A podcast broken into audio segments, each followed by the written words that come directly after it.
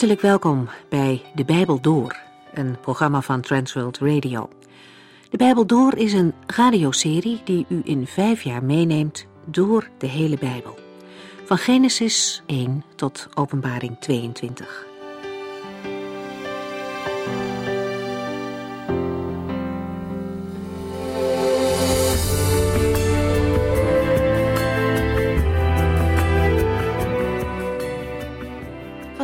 Gaan we verder met Genesis 10.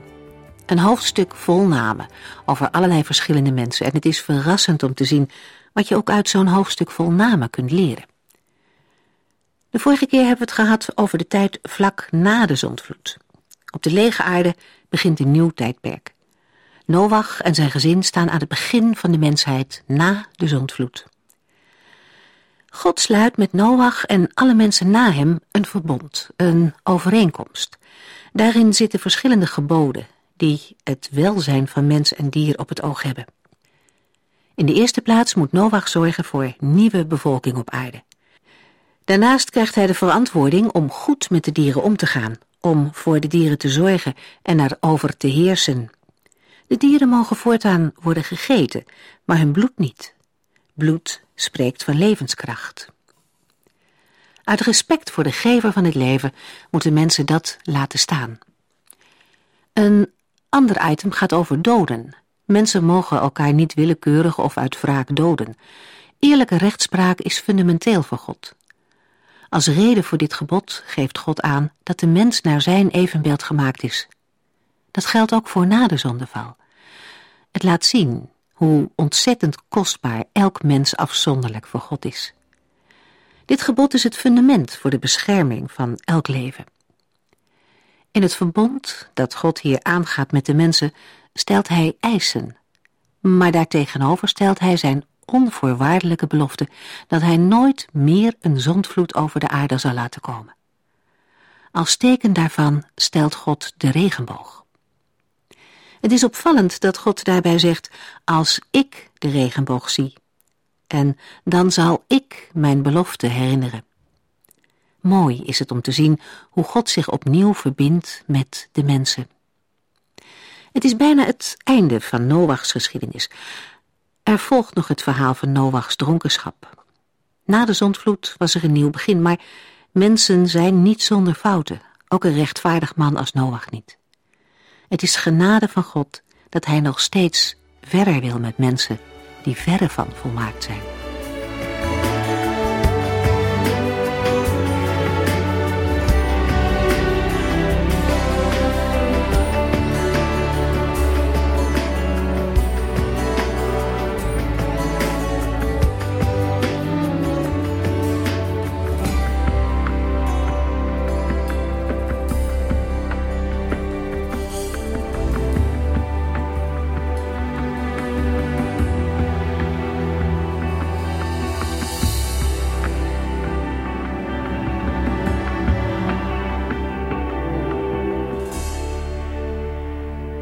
Genesis 10 begint opnieuw met een bekende uitdrukking. Dit zijn de nakomelingen van. Met deze woorden wordt een nieuw gedeelte ingeleid wat doorloopt tot een volgende gelijksoortige uitdrukking in Genesis 11 vers 10. Het Bijbelgedeelte dat we in deze uitzending bespreken bestaat uit twee onderdelen. Een geslachts- of familieregister in Genesis 10 met daarin nakomelingen van de drie zoons van Noach. Daarna volgt in de eerste drie versen van Genesis 11 het begin van de geschiedenis van de torenbouw van Babel. Er wordt in dit gedeelte voortgebouwd op het voorafgaande, namelijk de gezinssamenstelling bij Noach. De geschiedenis van hemel en aarde gaat verder, Genesis 2, vers 4. Het ontstaan van het volk Israël komt steeds dichterbij. In Genesis worden de gebeurtenissen van het volgende hoofdstuk, Genesis 11, verondersteld: de verstrooiing van de volken over de aarde. Door het op deze manier te verwoorden, ligt er ook een verbinding met de opdracht tot vruchtbaarheid en bevolking van de aarde uit Genesis 9, vers 1. Ook in de hoofdstukken 10 en 11 van Genesis zien we, in de verspreiding van de mensen over de aarde, een weerspiegeling van Gods genade en oordeel. Daarnaast valt het op dat er veel aandacht wordt gegeven aan de afstammelingen van Canaan. Dit omdat het nageslag van Abram het land met die naam krijgt en direct met de Canaanieten te maken heeft. De lijst van de volkenverdeling is uniek in het Oude Testament. Ook bij andere volken zijn geen gelijksoortige documenten gevonden. Het laat vooral zien dat de Heere God heerst over alle volken en uit die volken verkiest hij zich een eigen volk om zijn eigendom te zijn. Israël. In Handelingen 17, vers 26 zegt de apostel Paulus het zo: Hij heeft alle volken laten voortkomen uit één mens die door hem was gemaakt en verspreidde hen over de aarde. Hij stelde vast hoe lang ze zouden leven en binnen welke grenzen ze zouden wonen. Genesis 10, vers 1. Dit zijn de nakomelingen van Sem, Gam en Jafet, de drie zonen van Noach. Want na de watervloed werden hun zonen geboren. De grote lijn in Genesis 9 is dat in de versen 2 tot en met 5 eerst de stamboom van Jafet wordt gegeven. En daarna volgt de stamboom van Gam in de versen 6 tot en met 20. Vanaf het begin waren dat de buitenbeentjes of de bijzondere gevallen. Ten slotte volgt de stamboom van Sem in de versen 21 tot en met 32. Het valt op dat God in de Bijbel het volgende patroon geeft. Eerst wordt de lijn van de verworpenen met een toelichting gegeven, en dan laat de Heer het onderwerp helemaal los en komt er ook niet meer op terug. En daarna wordt afgesloten met de lijn van de uitverkorenen. Deze lijn leidt uiteindelijk tot de Heer Jezus Christus. De volkenlijst noemt de belangrijkste volken die bekend waren bij Israël en hun onderlinge relaties. De lijst begint met een korte vermelding van de Javatieten, volken waar Israël niet zoveel mee te maken had. De zonen van Jafet waren Gomer, Magog, Madai, Jawan, Tubal, Mesech en Tiras. Jafet heeft zeven zonen of nakomelingen. Gomer komt ook voor in Ezekiel 38. De nakomelingen van Gomer zijn de Kimmeriërs, een machtige groep van Indo-Europese oorsprong, die vanuit Zuid-Rusland kwamen en ten noorden van de Zwarte Zee woonden. Magog vinden we ook in het Bijbelboek Ezekiel. Het volk moet ergens in Anatolië gewoond hebben, ongeveer het tegenwoordige Aziatische Turkije. De Joodse geschiedschrijver Josephus stelt het volk gelijk aan de Skieten. Met Madai worden de Mede bedoeld. De Persen worden hier niet genoemd. Mogelijk dat de Mede zich rond 1300 voor Christus vestigde op de Iraanse hoogvlakte.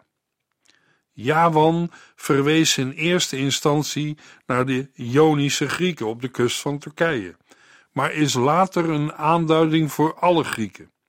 In het derde millennium voor Christus was er al contact tussen de Grieken en de volken van het Midden-Oosten. Tubal en Mesech worden onder andere in Ezekiel 27 genoemd. Spijkerschrifttabletten vanaf 1100 plaatsen Muski en Tabal in Centraal- en Oost-Anatolië. Het volk Tiras wordt alleen nog in 1 Kronieken 1 vers 5 genoemd. Het is waarschijnlijk afkomstig uit Klein-Azië en mogelijk gelijk te stellen aan Terusja dat als zeevolk Egypte in de 13e eeuw aanviel. Na de zeven zonen van Jafet worden via Gomer vier kleinzoons genoemd en via Jawan drie kleinzoons. Genesis 10, vers 3 en 4. De zonen van Gomer waren Askenas, Rifat en Togarma. De zonen van Jawan waren Elisa, Tarsis, de Kittiërs en de Dodanieten. De Askenas worden gewoonlijk gelijkgesteld aan de Ashkuza, de klassieke Skieten, genoemd in de Assyrische teksten. Ze kwamen uit Zuid-Rusland, verdreven de Kimmiërs en vestigden zich in Medië. Anderen stellen ze liever gelijk met de Phrygiërs. Met de naam Askenas worden Oost-Europese Joden Askenazische Joden genoemd, in tegenstelling tot de Sephardische Joden uit het zuiden. Rifat vinden we niet in andere teksten. Josephus stelt ze gelijk met de Paphlagoniërs, die leefden tussen de Zwarte Zee en Bithynië. Togarma is in verschillende teksten verbonden met Jawan, Nesech, Tubal en Gomer. Assyrische en Hethitische teksten vermelden Tegarama, de naam van een stad en een district ten noorden van Kargemis, mogelijk Armenië. Na de genoemde veertien namen volgt een afrondende opmerking in vers 5. Hun nakomelingen werden de zeevaarders die langs de kust wonen en ieder een eigen taal hebben. Daarmee wordt aangegeven dat er nog meer namen genoemd kunnen worden en hier geen volledige opsomming wordt gegeven. Genesis 10, vers 6. De zonen van Gam waren Kus, Misraim, Put en Canaan. Vanaf vers 6 tot en met 20 volgt nu een gedeelte van 30 namen. De lengte van de lijst geeft de belangrijkheid aan voor Israël. We zien in vers 6 dat Gam naast Canaan ook nog andere zonen had. We weten niet waarom de vloek alleen op Canaan lag. Van Canaan stammen de Phoeniciërs af, maar ook andere volken als de Jebusieten, Amorieten, Girgazieten en de Hethieten. Van Koes stammen de Afrikanen af, onder andere de Ethiopiërs, Egyptenaren, Libiërs en Arabieren. In vers 8 en 9 wordt nog een bijzondere zoon van Koes genoemd. Een van de nakomelingen van Koes heette Nimrod. Hij werd de eerste machthebber op aarde. Hij was een geweldige jager, door niemand te overtroffen. De naam Nimrod werd een begrip voor de mensen. Ze zeiden: Hij is een Nimrod, waarmee dan werd bedoeld dat iemand een geweldenaar was. De jager Nimrod, de zesde zoon van Koes, werd spreekwoordelijk in Israël. Zijn naam betekent vermoedelijk wij komen in opstand, een voorafschaduwing van wat er volgt in Genesis 11. Volgens Josephus wekte Nimrod de mensen op tot overmoed tegen en tot verachting van God, zodat het kwam tot de torenbouw van Babel. Nimrod was de eerste machthebber en een groot jager. Genesis 10, vers 10. De basis van zijn koninkrijk waren de steden Babel, Uruk, Akkad en Kalne in het land Siniar. Dominee McGee vertelt bij dit vers het volgende. Er is in de seculiere literatuur een geweldige geschiedenis beschreven en daarin wordt gezegd dat Nimrod verantwoordelijk was voor de bouw van de toren van Babel. Hij was de man die het menselijke ras na de zonvloed trachtte te verenigen in één volk, waarvan hij de machthebber was. Hij was de opstandeling, de stichter van Babel, de jager op de zielen van mensen. Hij was de wetteloze en hij is een beeld van de laatste wereldheerser, de antichrist, die nog zal verschijnen. De eerste beschaving kwam van de zonen van Gam. Dat moeten we goed onthouden en zien. We gaan verder met de lijn die we al eerder aangaven van hen die door God werden verworpen naar hen die door God werden verkozen, om uiteindelijk in de komst van Christus uit te monden. De lijn naar Abraham en naar het land Israël. Een lijn die uitmondt in de komst van de Jezus Christus in de wereld. In Genesis 10 worden 70 volken genoemd. Veertien ervan zijn via Javed gekomen en dertig via Gam. Let nu goed op want het zal u en jou een andere kijk geven op mensen met een donkere huidskleur. 26 volken komen via Sem, bij elkaar 70 volken in deze stamboom. Dominee McGee zegt: Het komt mij voor dat God ons hiermee toont wat Hij heeft gedaan met de volken van de wereld. Waarom hebben de blanke mensen in onze dagen zo vooraanstaande plaats? Mogelijk omdat het in het begin andersom was? In die tijd had het gekleurde ras, de donkere mensen, een vooraanstaande plaats. En toen in het begin hadden de nakomelingen van Sem een grote invloed op de wereld. Denk hierbij ook aan de tijd van David en Salomo. Maar er waren ook andere nakomelingen van Sem, zoals Syriërs, Libiërs en Armeniërs. Ook de Arabieren zijn nakomelingen van een van de zonen van Sem, namelijk van Joktan. Deze volken traden toen steeds meer op de voorgrond. En tegenwoordig is dat anders. Het komt mij voor dat al deze volken aantonen dat zij, afgezien van het feit dat ze nakomelingen van Sem, Gam of Jafet zijn, niet in staat zijn de aarde op een juiste manier te regeren. Ik geloof dat de Heere God dat wil laten zien. Zonder de Heere God kunnen ook de machthebbers van deze aarde niets. Dan is er wijsheid en inzicht tekort. Dan groeien de problemen boven ons hoofd uit. En ook vandaag is het erg belangrijk om ons dat te realiseren.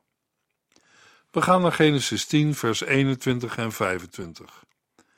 Eber was een afstammeling van Sem, de oudste broer van Jafet. Van de naam Eber is de term Hebreeër afgeleid. Eber kreeg twee zonen. Peleg, dat betekent verdeeldheid. Tijdens zijn leven verdeelde God de talen van de mensen en Joktan. Twee versen die een vooruitblik geven op het volgende hoofdstuk. Genesis 11, waarin we het verslag van de bouw van de toren van Babel vinden. Daarna werden de volken over de aarde verspreid.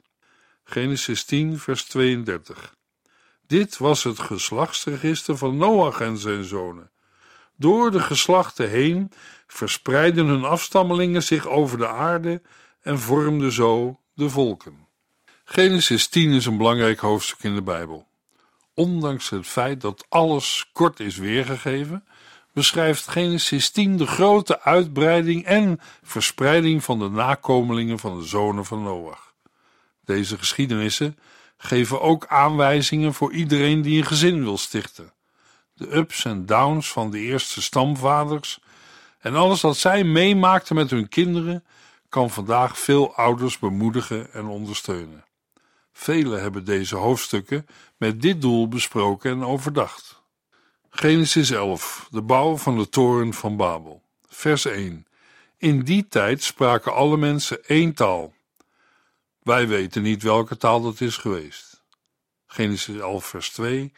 De bevolking groeide en trok in oostelijke richting. Toen ontdekte men in het land Siniar een grote vlakte waar het goed wonen was. En veel mensen trokken daarheen en het werd een dicht bevolkt gebied. De mensen trokken naar het oosten. Daarmee wordt een tocht verondersteld van het gebied Ararat naar Mesopotamië. Daar ontdekten zij een brede vallei, Siniar, en gaan er wonen. Siniar is de streek Babylonië die Sumer en Akkad omvat. En op andere plaatsen in de Bijbel wordt het gebied onderscheiden van Assyrië, bijvoorbeeld in Jesaja 11 vers 11. Het was waarschijnlijk de vallei van de Eufraat en de Tigris. Genesis 11 vers 3 De bewoners van die vlakte waren van plan een grote stad te bouwen en een hoge toren die tot in de hemel reikte, een eeuwig monument voor de bouwers.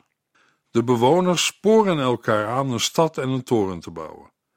De oorspronkelijke zin in de grondtekst kan ook vertaald worden met de bewoners van die vlakte waren van plan een stad met een toren te bouwen. De bouwmaterialen worden, voor de hoorde die de plaatselijke situatie niet kent, nauwkeurig vermeld. Er worden tichels gebruikt. In Egypte werden de tichelstenen meestal in de open lucht gedroogd. In Mesopotamië was ook het branden populair. De gebrande tegels waren erg duur vanwege de schaarste aan brandstof. Om die reden werden ze alleen gebruikt voor bijzondere gebouwen. Als voorbeeld is te noemen het paleis van Nebukadnezar. Door het branden werden de tegels geel en glashard. Bij gebrek aan stenen werden er in Mesopotamië andere bouwmaterialen gebruikt voor grote bouwwerken dan in Canaan.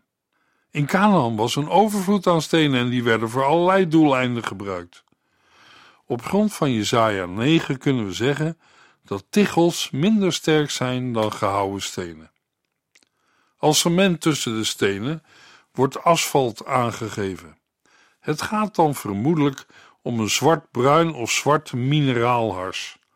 Door blootstelling van aardolie aan lucht is het door langzame oxidatie uit aardolie ontstaan.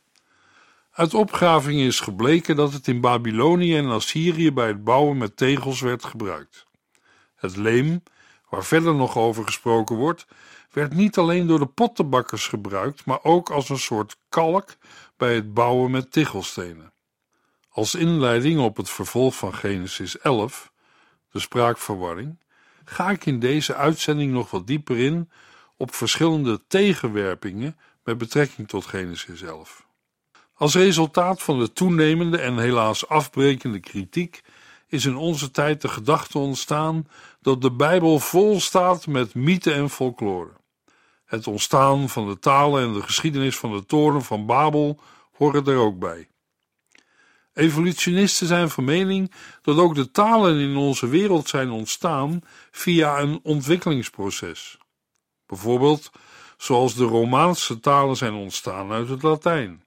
Maar de Bijbel zegt dat God op een bepaald tijdstip in de geschiedenis ingreep in de aangelegenheden van de mens en als straf een aantal verschillende talen in het leven riep. Een mens die onbevangen en met eerbied de Bijbel bestudeert, zou kunnen denken dat de Bijbelse en evolutionistische opvatting over het ontstaan van de talen beide waar zijn.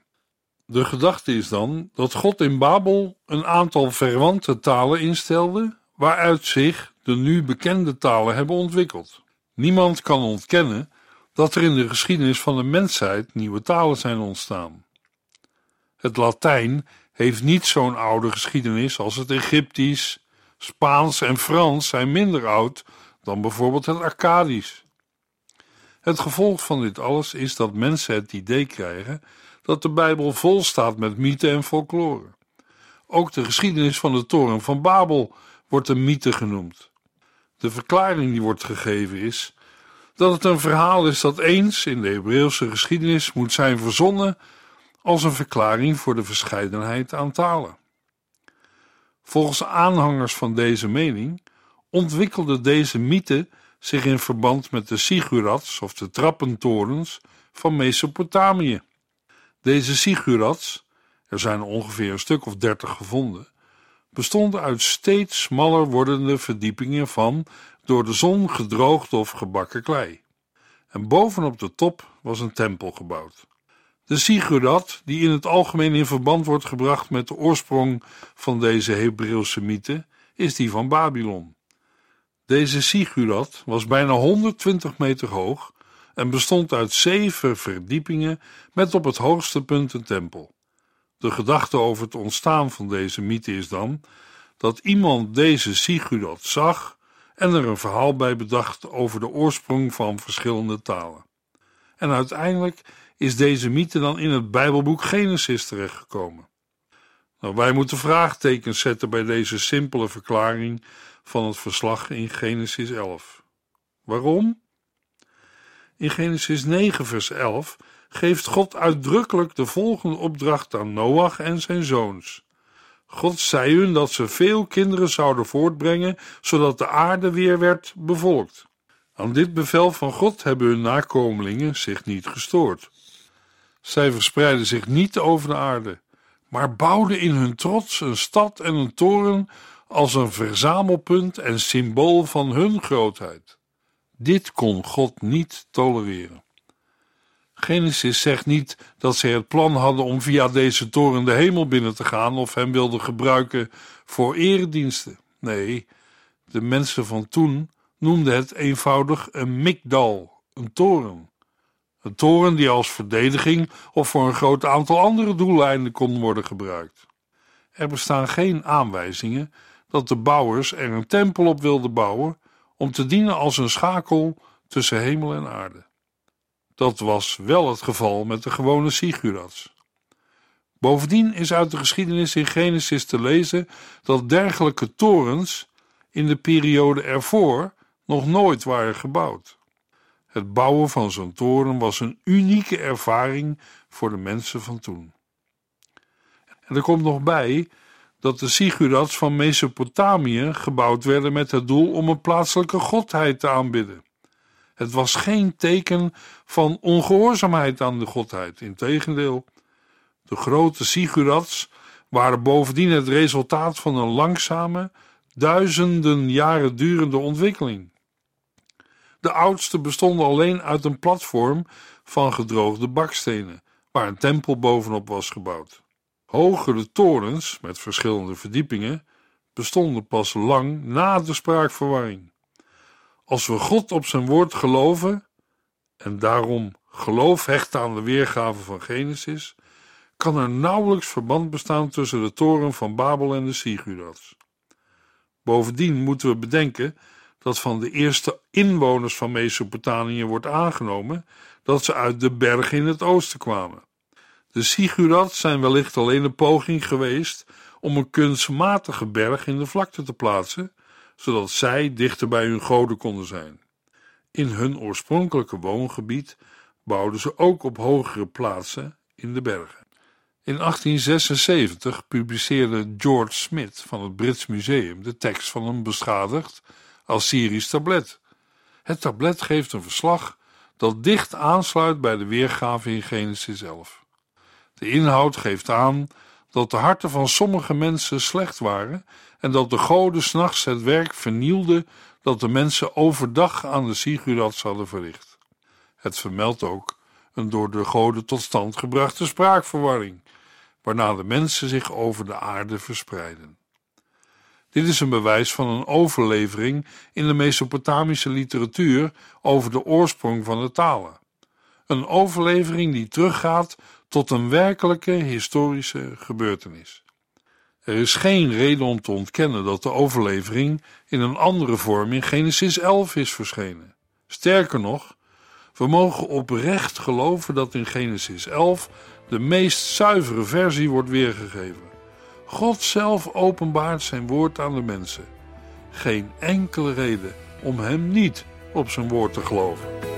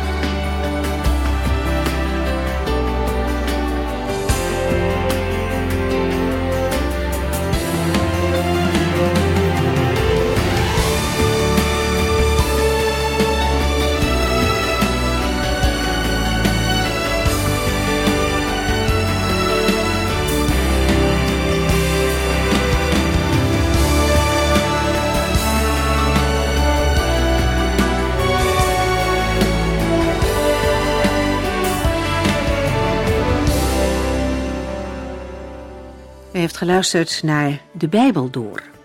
In het Nederlands vertaald en bewerkt door Transworld Radio. Een programma waarin we in vijf jaar tijd de hele Bijbel doorgaan. Als u wilt reageren op deze uitzending of u heeft vragen, dan kunt u contact met ons opnemen. Tijdens kantooruren kunt u bellen op 0342 47 8432. 0342 47 8432. 32. Ook kunt u een e-mail sturen naar de Bijbel door transworldradio.nl en natuurlijk kunt u ook via de post ons bereiken. TWR, postbus 371, postcode 3770, AJ in Barneveld. Dit programma werd gepresenteerd door Cor Weda en Ike André. Techniek was in handen van Odin van Woerdekom. En wij allemaal bedanken u voor het luisteren. Graag tot de volgende keer.